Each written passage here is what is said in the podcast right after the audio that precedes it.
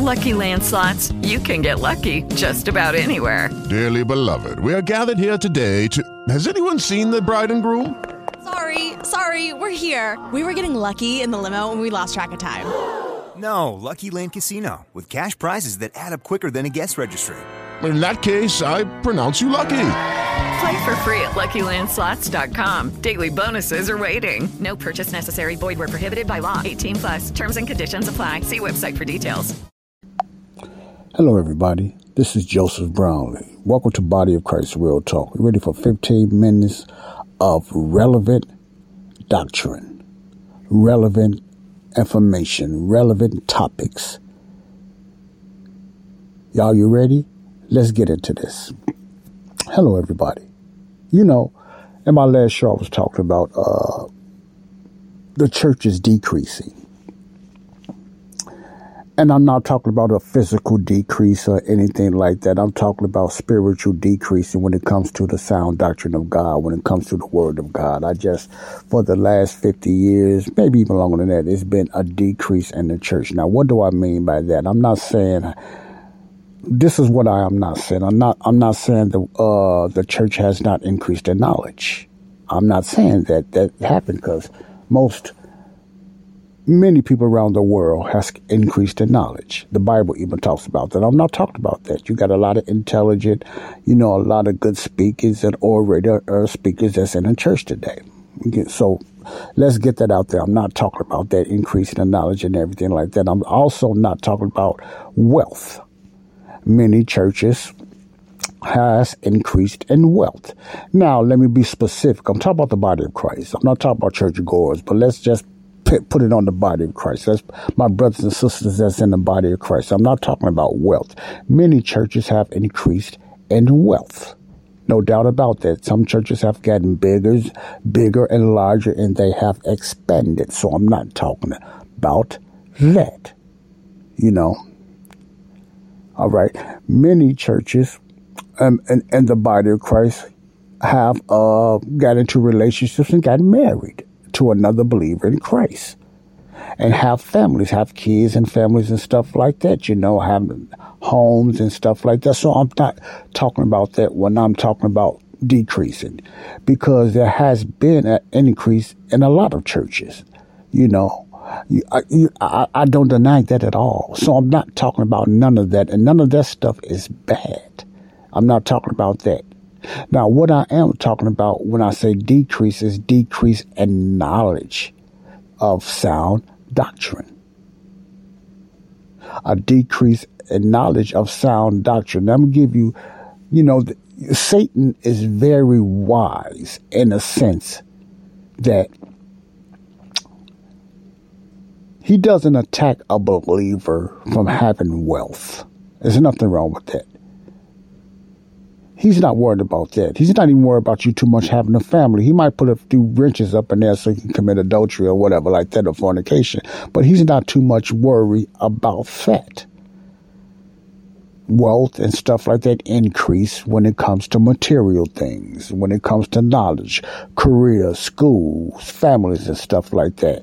Yes, he would try to slow that down, no doubt. But he's not too bent out of shape of slowing us down on that, more than he is about sound doctrine, coming to the knowledge of the truth, coming to the right information, learning the right sound doctrine that's for the church today in the Word of God.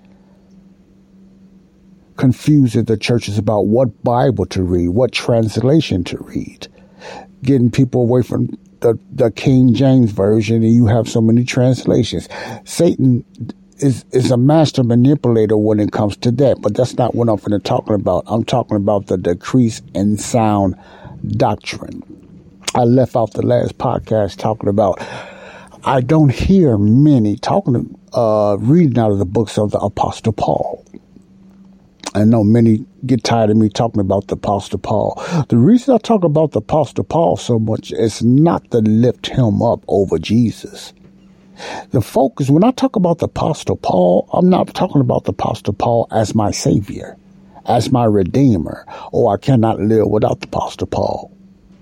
When I talk about the Apostle Paul, I'm talking about the Apostle Paul that Jesus used. I'm talking about a man that the words that's coming out of his mouth are the words of our Lord and Savior, Jesus Christ. I'm talking about the man that was used back then, just like God used Moses, just like God used Samson, just like God used Joshua, just like God used a lot of the judges, just like God used Isaiah, just like he used Ezekiel, just like he used Zephaniah. See, all those past prophets, just like God used the 12 apostles, mainly Peter, James, and John. Okay, but let's talk about the standout players in the Bible. Moses. Just like God used Moses for the law, who spoke through Moses. God, who was a mouthpiece for, now I'm not talking about Aaron. I understand that. But who was speaking through Moses? God. Who gave Moses the law? God. And many people know that, and they believe that, and they respect that. The doctrine or the covenant law that Moses was giving out was for that time, for the Israelite, for the Jews, correct? So that was the, if you want to put it that way, that was the sound doctrine under the law that had to be followed as a commandment under a covenant for Israel. Moses, the law of Moses, or you may say the Mosaic law. Many believers put a lot of stock on it, and they believe that Moses was used by God more than believing that Paul was used by God. Jesus. They just cannot seem to grasp how even more important the teachings of Paul is over Moses. Now, I'm not comparing them. I'm comparing dispensation, different administration times. You know, that's what I'm talking about. At that particular time, Moses was the man. Moses ushered in the law for a nation, for a group of people called the Jews at that time. A couple of thousand years ago, the Apostle Paul was ushered in and led by Jesus Christ to predominantly Gentile nations. See, when it comes who has the better promises, we have the better promises under Paul than over Moses had for Israel, because it's unconditional grace that we are under. The law was conditional. They had to do over 600 and obey 613 laws, which no one was able to do. Only one fulfilled and walked in completeness of the law was Jesus Christ. No other man or woman was able to do it in a sinful nature body. See, not even Apostle Paul or Moses. Okay? My point is, the sound doctrine for today, and I want you to listen, is not the four Gospels, Matthew, Mark, Luke, and John. They're very applicable, and you can use some principles. But when it comes to doctrinal or sound or doctrinal application for the church today, there you will only find it in Paul's letters, Romans through Philemon. See, Paul has wrote more books than any other saint in the Bible, but he gets ignored just about more than any other saint, I believe. Okay, this man of God wrote 13 books, which is sound doctrine. I think he mentioned sound doctrine in Timothy and Titus. You could double check that, but I know it's in Titus. Sound doctrine. What is the sound doctrine you're talking about? His 13 letters, the mysteries that was revealed to him. All of that is sound doctrine. It's also called the unsearchable riches of Christ that was never revealed to no one else in the Bible. That's for the church today. See, that's our application today. Doctrinal application, not spiritual, but doctrinal application. Not things we need to know only, but things we need to do. You understand what I'm saying? For the body of Christ today. The knowledge that Paul, the unsearchable knowledge and the mysteries that Paul revealed in his teachings is called a mystery. Paul teaches the finished work of Christ. No one else in the Bible, the Gospels or no other books teaches the finished work. Paul is the only one that you can get what happened at the finished work of Christ. The teachings of Paul, the books of Paul. Did you know that? Well, you know it now. Paul's books is the sound doctrine for today. Not Matthew, Mark, Luke, or John, or no other books.